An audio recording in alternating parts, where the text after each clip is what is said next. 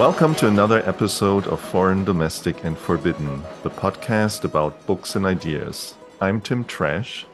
I am Joaquin Lobo. And we'll be your hosts for the next hour. Joaquin, how are you? I'm fine. I apologize because I, I've been coughing for a few days. So if I cough, uh, just mute me or do something, edit my cough out.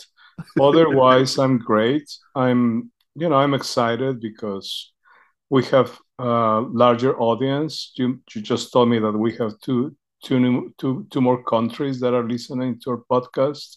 Yes. Guatemala and Romania. And I'm sure that we have lots of fans in Guatemala and Romania. And I'm, I'm just so excited that, that they're listening to, to our podcast. Yeah, yeah, it's very, very cool. And it's and it's your Transylvanian friends. Oh, I have so many friends and fans in Transylvania.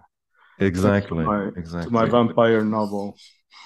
I'm also excited that I'm reading a lot lately. I, you know, I'm sometimes I don't read all the time, and sometimes I just have this desire to read, and I'm I'm discovering authors that I, well, a, a couple new authors that I started reading. One of them is a, a Hungarian writer, Laszlo Krasznahorkai.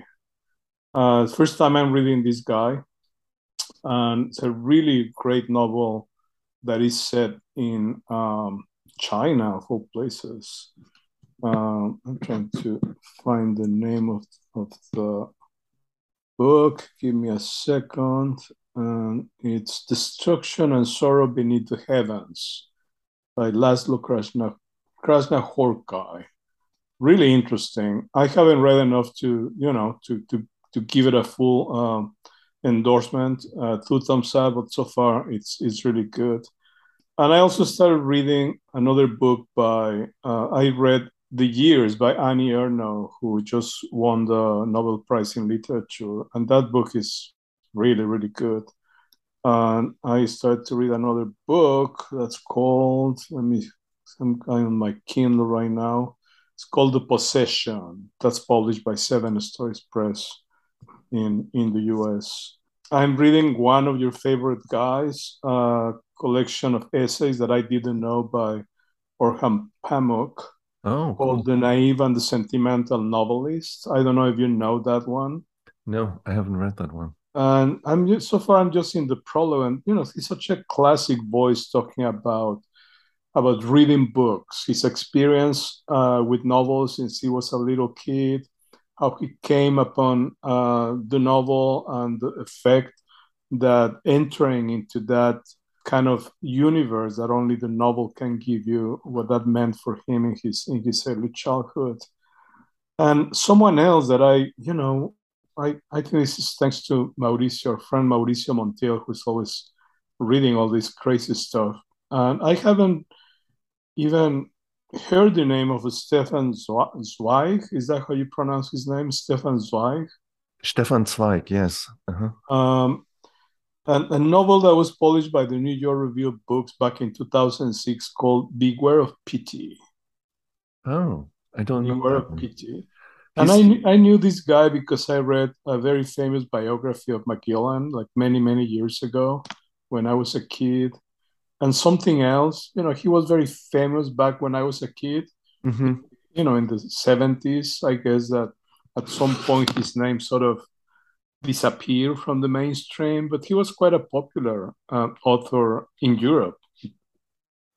Yes, and and he wrote this one book that is, I think, his his biggest claim to fame, the chess story or chess novella, Schachnovelle. And um, it's it's a really wondrous little book. It's maybe, I don't know, 80 pages, Oh, wow. 80, 80 or 100 pages, and about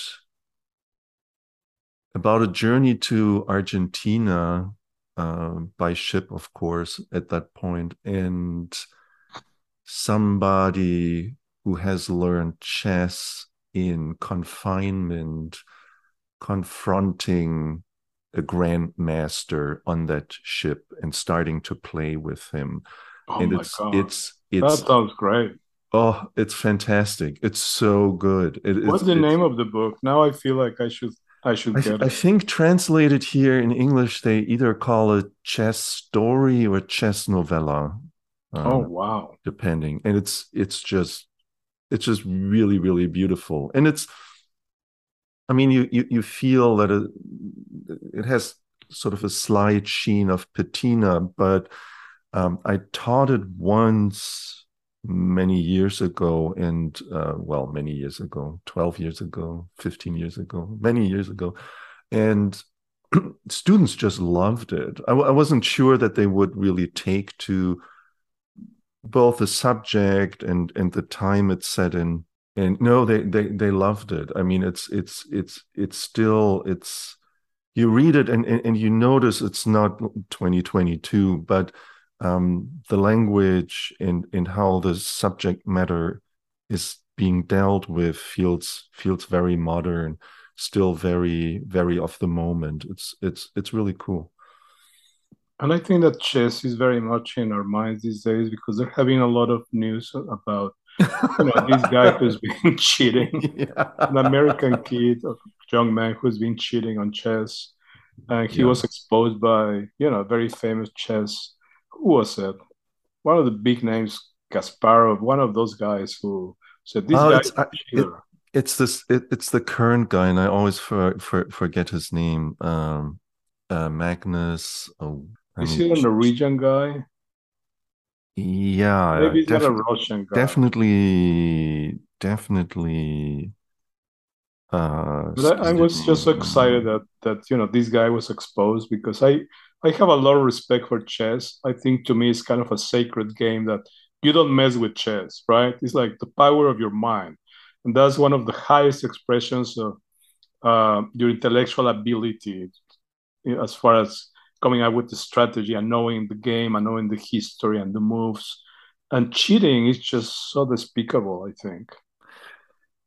Yeah. Uh, so so uh, it's Magnus Carlsen, and, right. and, and, and you're right, he's Norwegian, and the other kid is is Hans Niemann, Hans Niemann.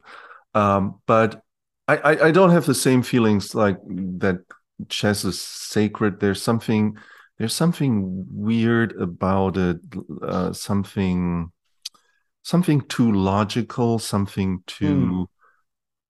too non-sensory to me like in, in order to fall in love with it. I loved it as a kid. I was i was really enamored with chess and everything around it. But i agree uh, when you take it seriously it, it it is a beautiful thing and and it has its own rules and and to cheat it feels really stupid. I don't know. Just... Well, I'm going to challenge you to a game of chess. I know you're going to kick my ass, but I'm going to challenge you. Uh, so one day, I want to play a game with you. Oh God, I, am I, terrible. I really... They're gonna they're gonna beat me, Tim. I, I don't I don't even know the moves anymore. I haven't played like in 40 years or so, so I, I really and don't know. It's not like riding a bicycle, right? It's the opposite of riding a bicycle when I was a teenager, I got to know a person um, I will not name, and that person was a total dickwad, and and he loved chess. And ever since, I I can't look at at the game the same way anymore. Oh, so it's traumatized, my friend. I'm so sorry. I wouldn't call it quite that, but uh, like since then, that a guy could love a game like that, I, I was just like, no. Well, we're very sensitive. We're very easily traumatized. Some jerk just was really mean. I was, you know, went to to to the store to buy something, and some bully, which is really nasty, and I I was traumatized just like an hour ago. So, oh, that that happens. Yeah. By the way, to piggyback on what you said about Orhan Pamuk, uh, he has a new book out, and it's finally available actually oh, here good. in the States. Um, and it's called Nights of Plague. Mm. Um, wow. It came out here a little later. Um, other translations over in Europe were a little faster to the market, but it's out now. That's and, good news. That's great. Yeah. Do you buy the Do you buy the first editions? Do you buy the hardcover editions? I like to buy the hardcover editions. I'm not. Um, I'm not a collector, So anything is pretty much fine with me, but I love the hardcover because usually the print is also bigger.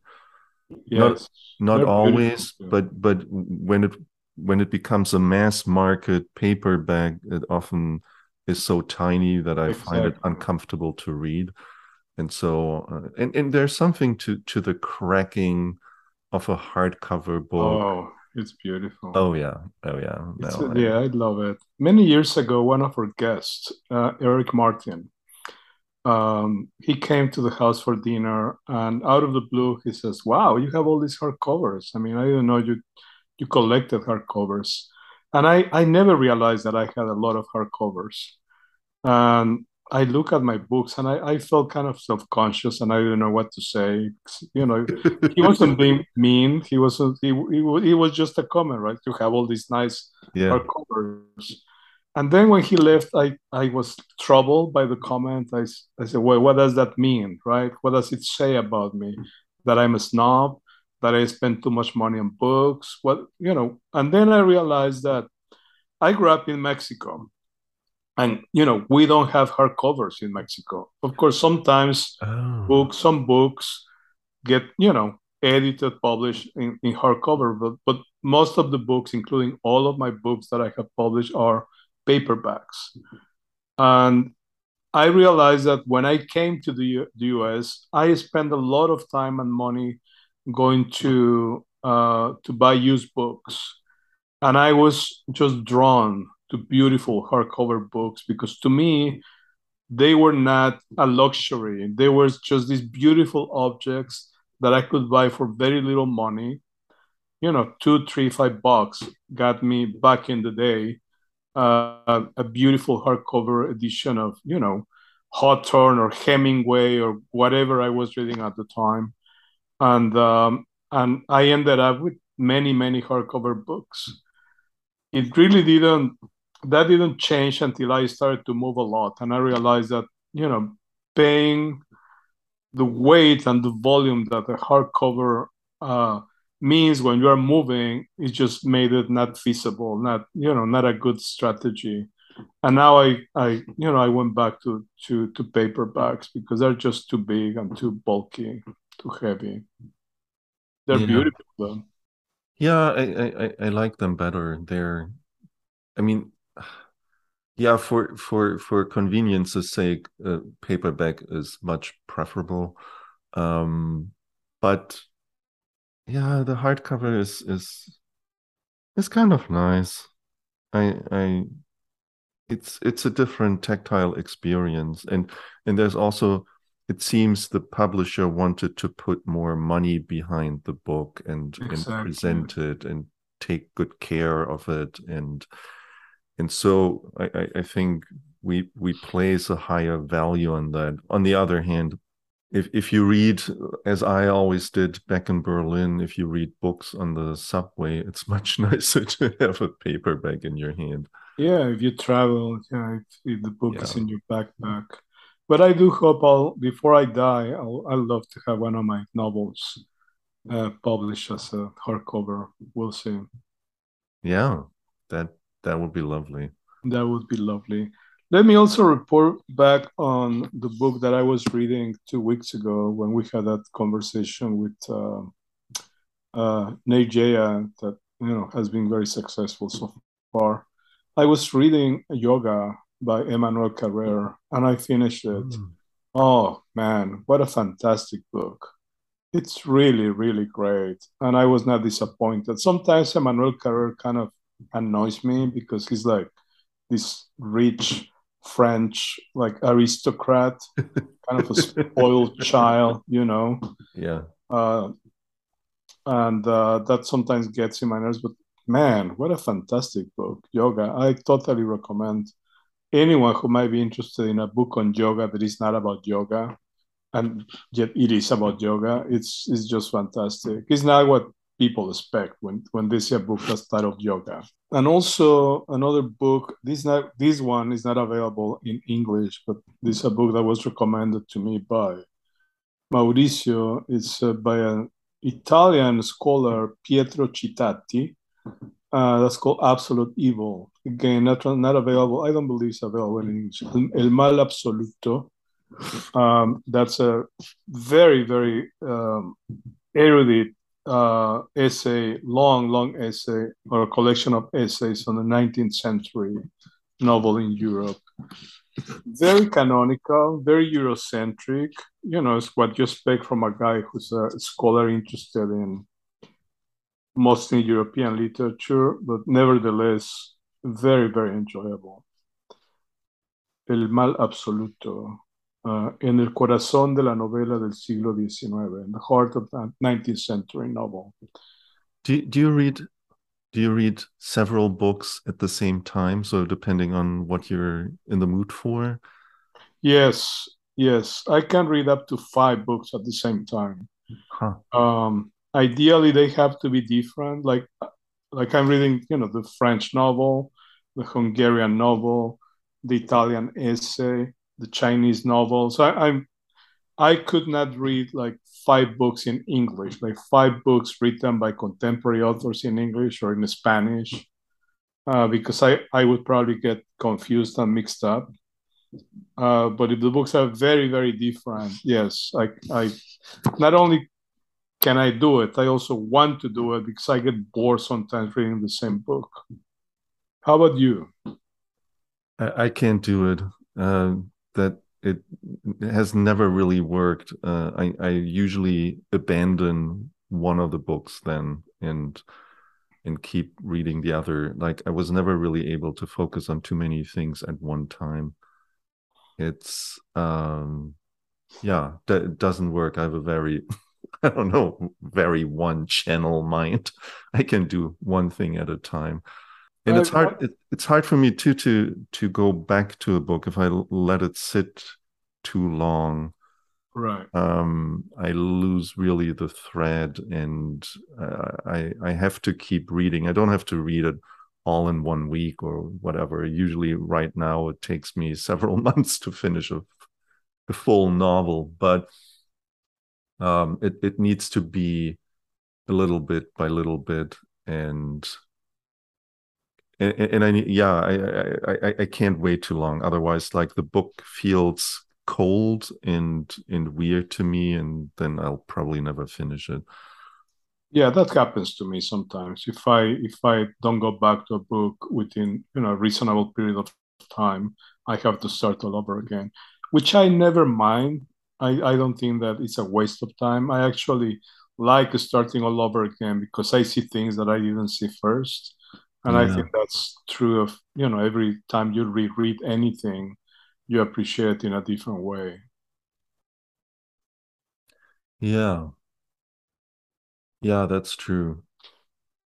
But I, I like better your system. I think it's better to focus on one thing. I i just i'm, I'm just very restless and impatient and i i get bored very easily.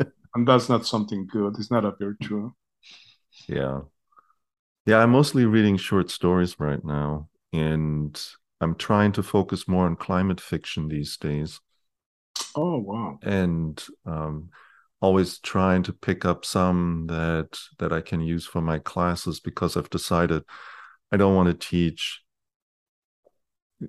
no quote unquote normal stories anymore uh, about heartbreak or about uh, other issues really because I really feel that we need to press the issue of climate change and and we can do that through literature because I, as i found out there's tons of beautiful stories that that are not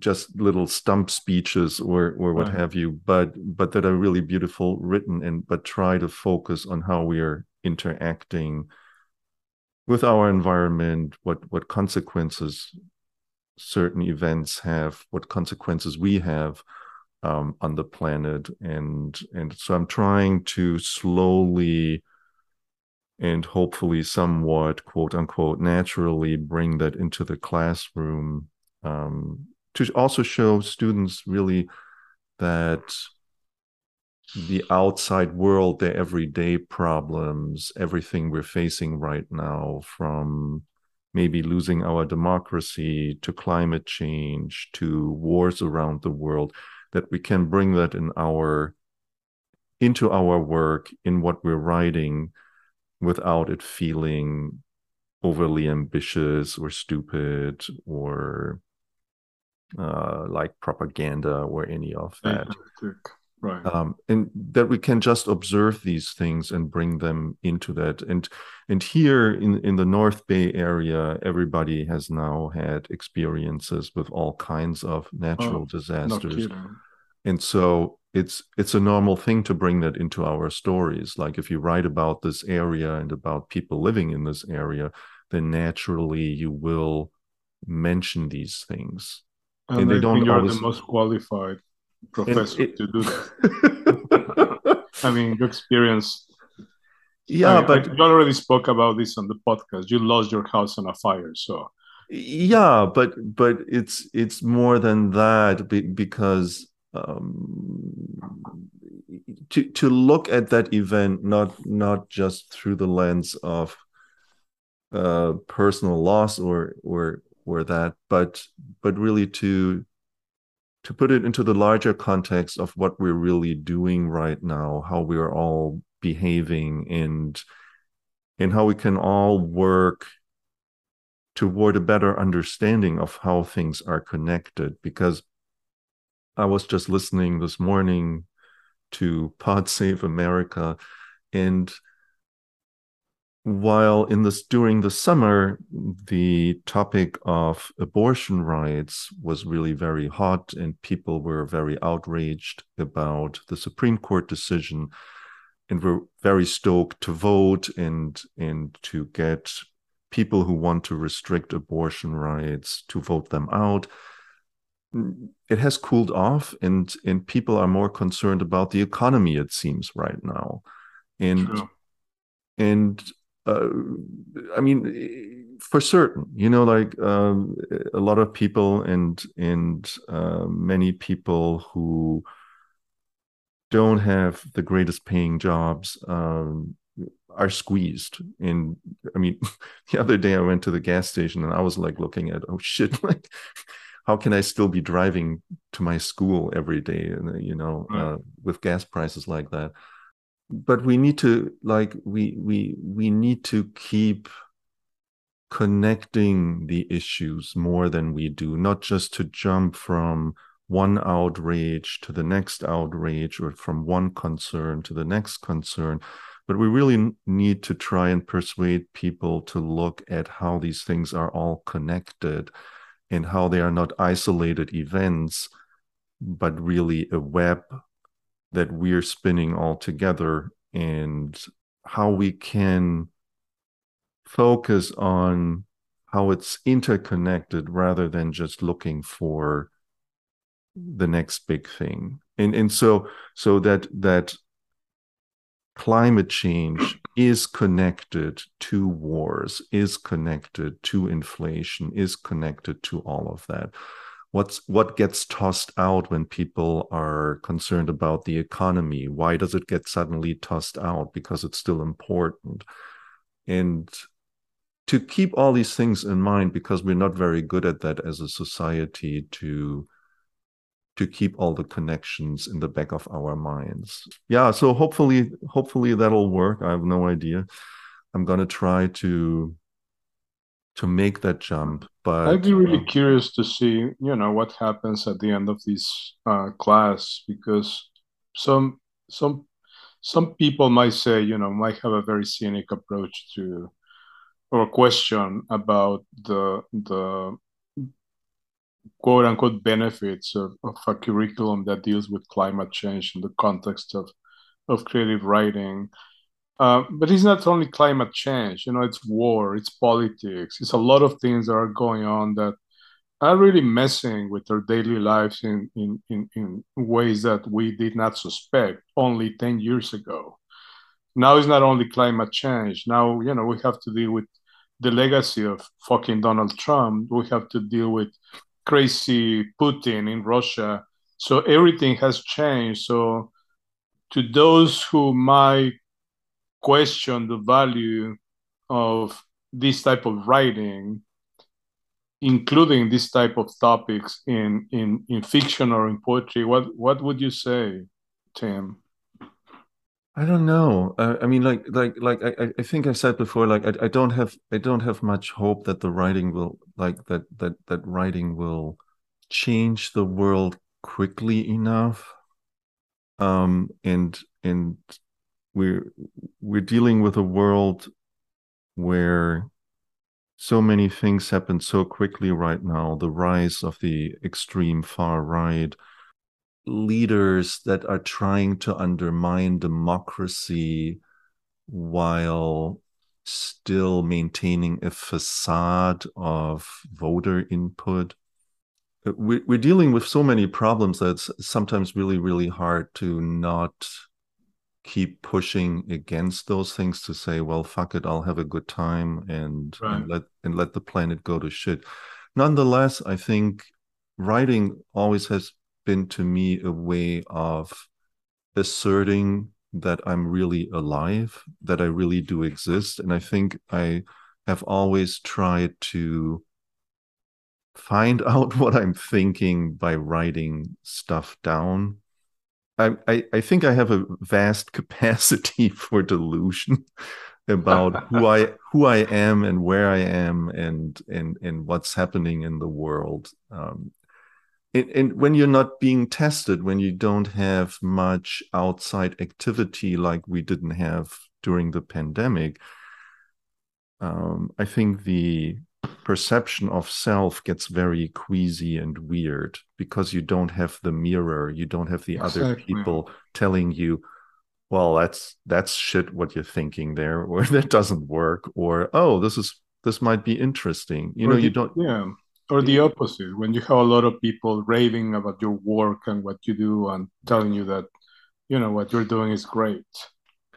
Yeah exactly exactly and but writing is a good way i think to find out uh, what's really going on with you and and so my hope is that that through writing people will experience what it means to live in a world that is really imperiled right now and make sense of that and maybe feel less frustrated by it feel also, less you helpless. know Tim, one of the things that I try to remember is that writing is just half of the equation.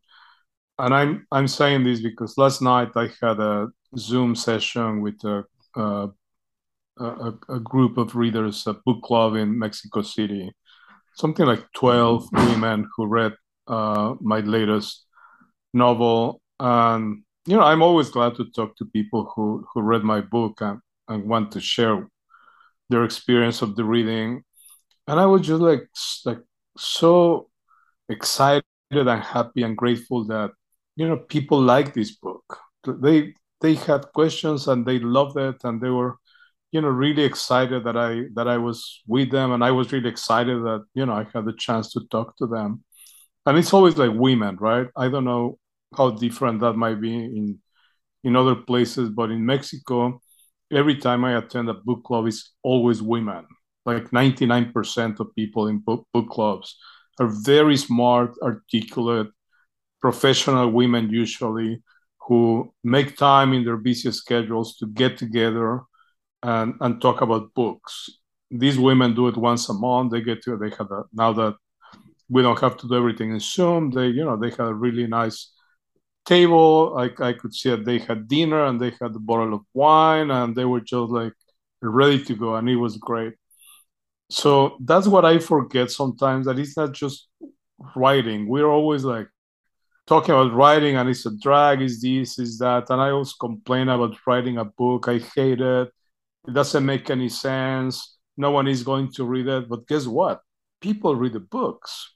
And i i just don't know who reads the book. So when i have the opportunity to talk to some people who read the book the right way for the right reasons a book that is not a bestseller, a book that is not on the you know on the list of most popular books in the Mexican bookstores. I was like, wow, they read the book and they they loved it and they you know it, the story made sense to them. So maybe you know the question of why why creating a curriculum that deals with this is just doesn't make any sense to us this question the, the, because the i think the process is what makes sense. The conversation the, the set of conversations that arises from from talking about these issues politics love war sex fear right? A lot of fear that we're dealing with these days. The conversation, then the way in which each one of us writes about it, and how that goes out into the world and takes a life of its own. Yeah, and and hopefully more people will will be swayed by what they read. I, and, and and that's the problem I have. Um, like there's a there's often a weird disconnect between the things that we understand and then the things we do as a consequence of those things we have read and understood. People have the greatest epiphany, but then you go out into the world. And right now, I feel in order to participate in this world, to have a job, to do all the things I'm doing, I need to trash the planet. And uh, I have to get in my car. I have to go to campus. I have to drive back. Um, when I go shopping, because we're living out in sort of at the edge of the city, uh, right. I have to drive. Um, when you go into the store and you become aware of how much plastic everything is wrapped in and and how much plastic you buy without realizing that you're buying plastic. Right. it's amazing. And and it is. then i always feel a little bit defeated. I, I, I personally try to cut out unnecessary plastics as much as i can but when you're buying food, it's really, really, really hard to do so. I mean, I'm trying to buy more fresh food, less processed food, and all that. But but even so, there's just so much trash just from food wrapping, and that's just the tiniest bit. You go right. into a store and you're looking for a present for someone, maybe, and you see all these things like the the boxes, uh, the wrapping materials, the things itself that are made yes. of plastic, and um, so so in order to be in this world, you often have to participate in the destruction of that same world, and you, so you can realize what you're doing and you can try to do less of it, but it's it's it's extremely hard to discipline yourself to try to cut out unnecessary trips, unnecessary purchases. And we need right now, and I've said that before, very radical solutions. And the will to be that radical, I don't think we're there yet. And that has me worried. So I'm hoping that that writing will contribute to that. But writing, and we're coming back to this point, is a very slow medium. So I'm not sure um, how we're going to exact that change and if people won't forget it if uh, the economy might get worse uh, because then it's always oh we don't have time for that we don't have the money for that. And we really if we want to have a future here on this planet we need to focus on those problems. We need to focus on sustainability otherwise well yeah otherwise we're dead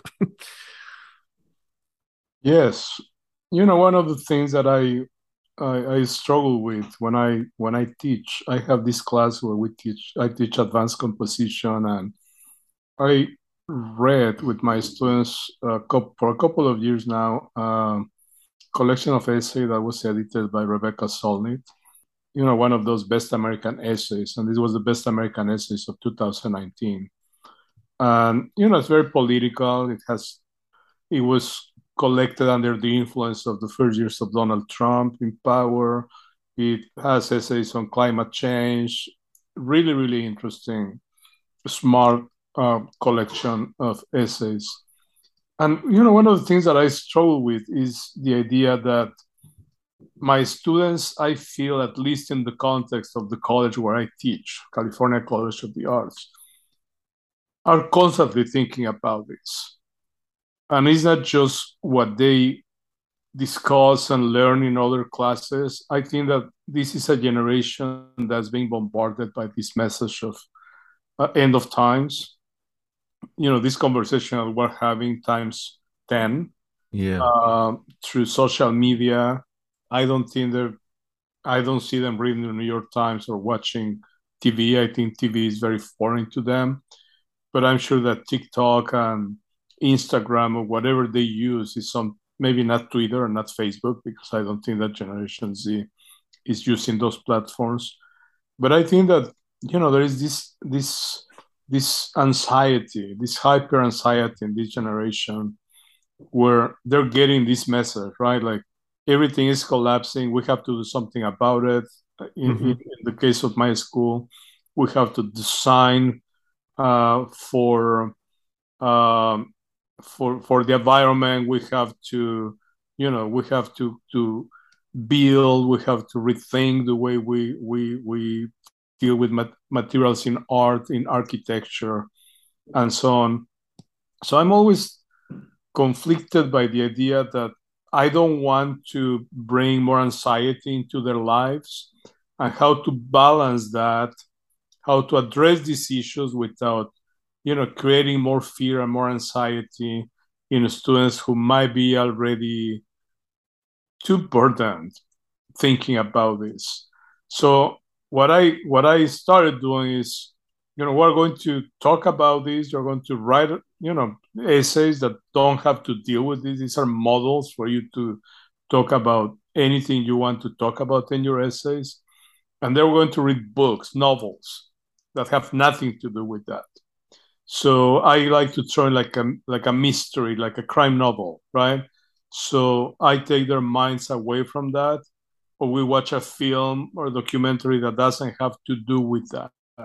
Because one of the things that I worry about is that in the process of trying to change to to elicit a discussion that might bring about some kind of change, we're just like are we making are we making people more afraid and more anxious about what's going on?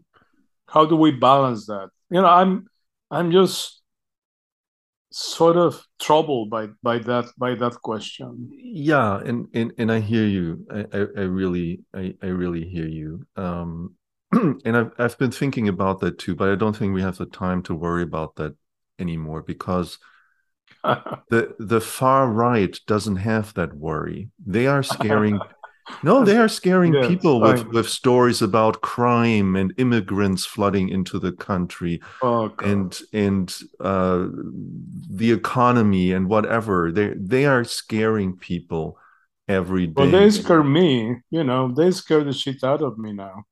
Yeah, but it's it's the the thing is the left, I feel, is always too afraid of what they might be doing, how it's going to come across. The generation of my current students, we need them to do all the things that our generation failed to do or failed to do enough of.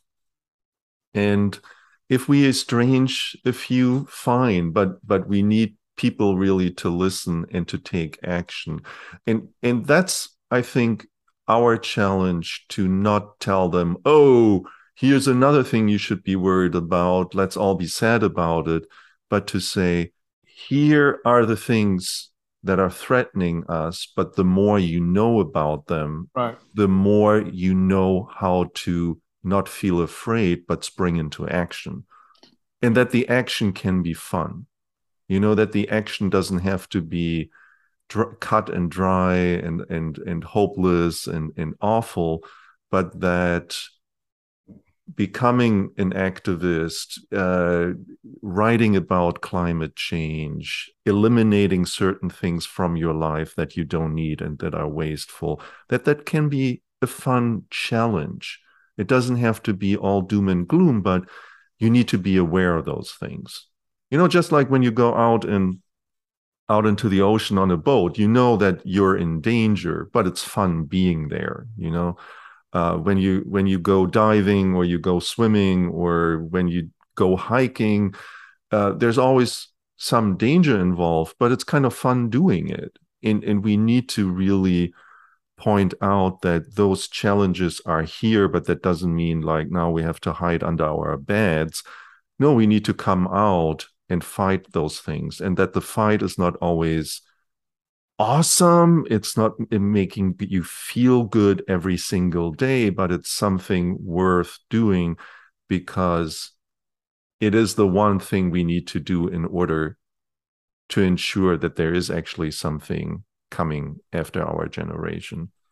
I was just listening to the most one of the recent episodes of Fresh Air with Terry Gross, and mm. this guy was talking about Marjorie Taylor Greene. Oh yes, and oh god, it, it totally freaked me out because that after listening to that, I was listening to Steve Bannon that was just sentenced to four months in jail this morning, and he was making very clear to whoever who wanted to listen to him, and I was willing to listen to these people because I really want to know what they're saying. He was saying that you know, uh, November eighth is Judgment Day for for the Democrats, and the way I was listening to this uh, guy uh, on Fresh Air, who spent some time with Mer- Marjorie Taylor Greene and actually got to know her, and you know, Didas seems to me a very serious uh, um, article that was published, I, I, don't know, the New York Times or somewhere about this woman, I'm beginning to feel that they do have a really, really good chance to take Congress back from the Democrats and to elect a very right wing folk uh, person in 2024. And I'm beginning to feel the same way I did back in 2015 when everyone was convinced that uh, Hillary Clinton had a very easy uh, path to, to the White House because the New York Times and CNN and everyone was saying um, Hillary Clinton has 90% approval rate and Donald Trump is no way he's going to get to that point. Uh, he's a joke, he's not serious, and American people are more intelligent than that. I'm beginning to feel, you know, in a very similar way that that um, that we're heading on that direction, despite the fact that I think, and he's not perfect, but Biden has been a much better president than Obama, has been a much better president than Clinton, one of the best, you know, presidents that we had in a long, long time, much better than, of course, than all these Republicans. And he's managed to achieve a lot that is getting lost in the mess of the economy and you know and the war and the gas prices etc etc yeah. The book you mentioned is robert draper's weapons of mass delusion. That's the one. Thank you. Yeah. And uh, yeah he's uh, he's done several interviews. I caught him on another pod and uh, very smart very very strange listening, very strange reading, uh, but but yeah, spellbinding, and um, it is it is scary how Marjorie Taylor Greene has hired all the people that you thought were disgraced and hiding away, but uh, brilliant strategists and very dangerous strategists, and it's yeah, it's definitely something that we have to take on, but but again i feel the more we know about what's going on the better we are prepared to deal with it and whether that be opening our wallets and giving candidates yeah. money well, uh, exactly that's it's, that's a very concrete way of doing it, not just like yeah. whining you know send money i just send money to Val Deming in, in in florida because i want her to defeat marco rubio you know piece of yeah. shit marco rubio little marco yeah and and i mean I, I'm, I'm not sending thousands of dollars but i'm sending my 20 bucks yeah yeah um but you know what freaks me out tim is that it's happening everywhere it just happened in italy you know with melania yeah. i i don't know i I don't know what's going to happen in Brazil. It looks like Lula has a good chance of coming back, but you never know with Bolsonaro. And it's it's a trend uh, the right is taking over in many many places, and it's thanks exactly to people like Steve Steve Bannon who come across as as to some people, not to me, come across as articulate and you know have a have a have a message that's that's perfectly acceptable for for a lot of people in many places, unsuspected places. You know, people you don't imagine might be listening to this stuff or listening to this stuff. And you know, like this guy said in, in that conversation, the guy who wrote this book that you just mentioned, it's a different, you know, information ecosystem that they have. And in that ecosystem, the truth looks very different to our truth. And who are we to say you don't have the right to think that? You don't have the right to believe that. Yeah. But we have to fight. Yeah. we, we we have to fight because because this is again this is this is our moment you know if we fail in this moment if we don't maybe sometimes mention it too often or whatever if we don't do that then then we have already lost and so by the way if if there were noises in the background um nozomi is here and she's wearing a cone and she doesn't like the cone so she makes a lot of noise with the cone to Oh. remind me that she's wearing a cone She Yeah, she had- right? yeah she had a little surgery she had a little growth on her legs and Oh, we took that off and all right. So in order for her not to get at the sutures like she needs to wear the cone and she's not very happy about I that thought she she got a facelift or something. a little bit because there was also a little growth on her nose and we had that taken off um so so it is a little bit of nip and tuck yeah absolutely um it is time for our recommendations Oh my God! Already? Joaquin what do you have and itching for an hour already? Jesus Christ! Yeah, I know. I know. What, what, right. what do you expect? We're two teachers. All right. Okay. Okay. And a strange recommendation.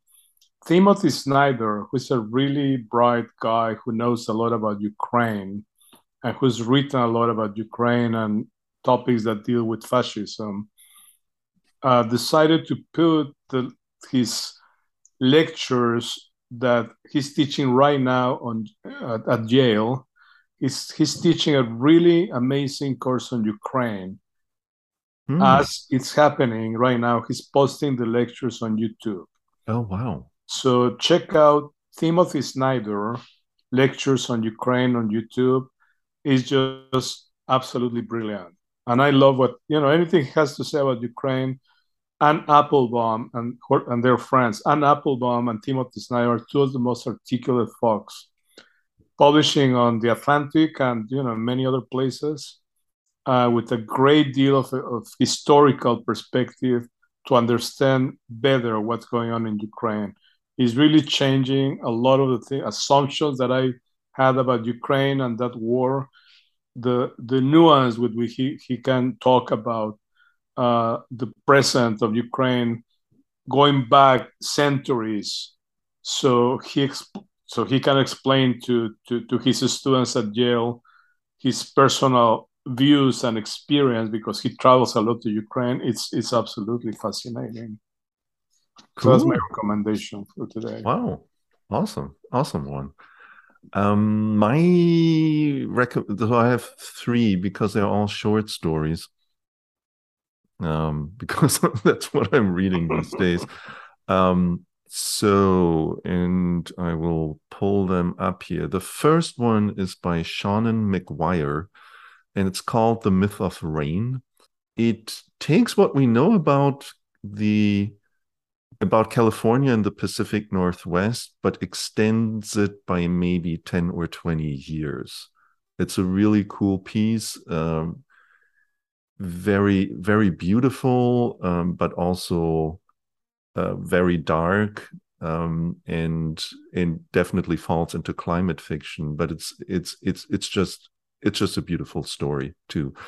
Um, the other ones are Claire Dean, The Unwish, and I'm not sure that I that I might have mentioned her before because that story is is is very haunting and very weird. It's not climate fiction. That one isn't, Mhm. um, but it's uh, it's a story of two sisters and it's very creepy beautifully observed Mm.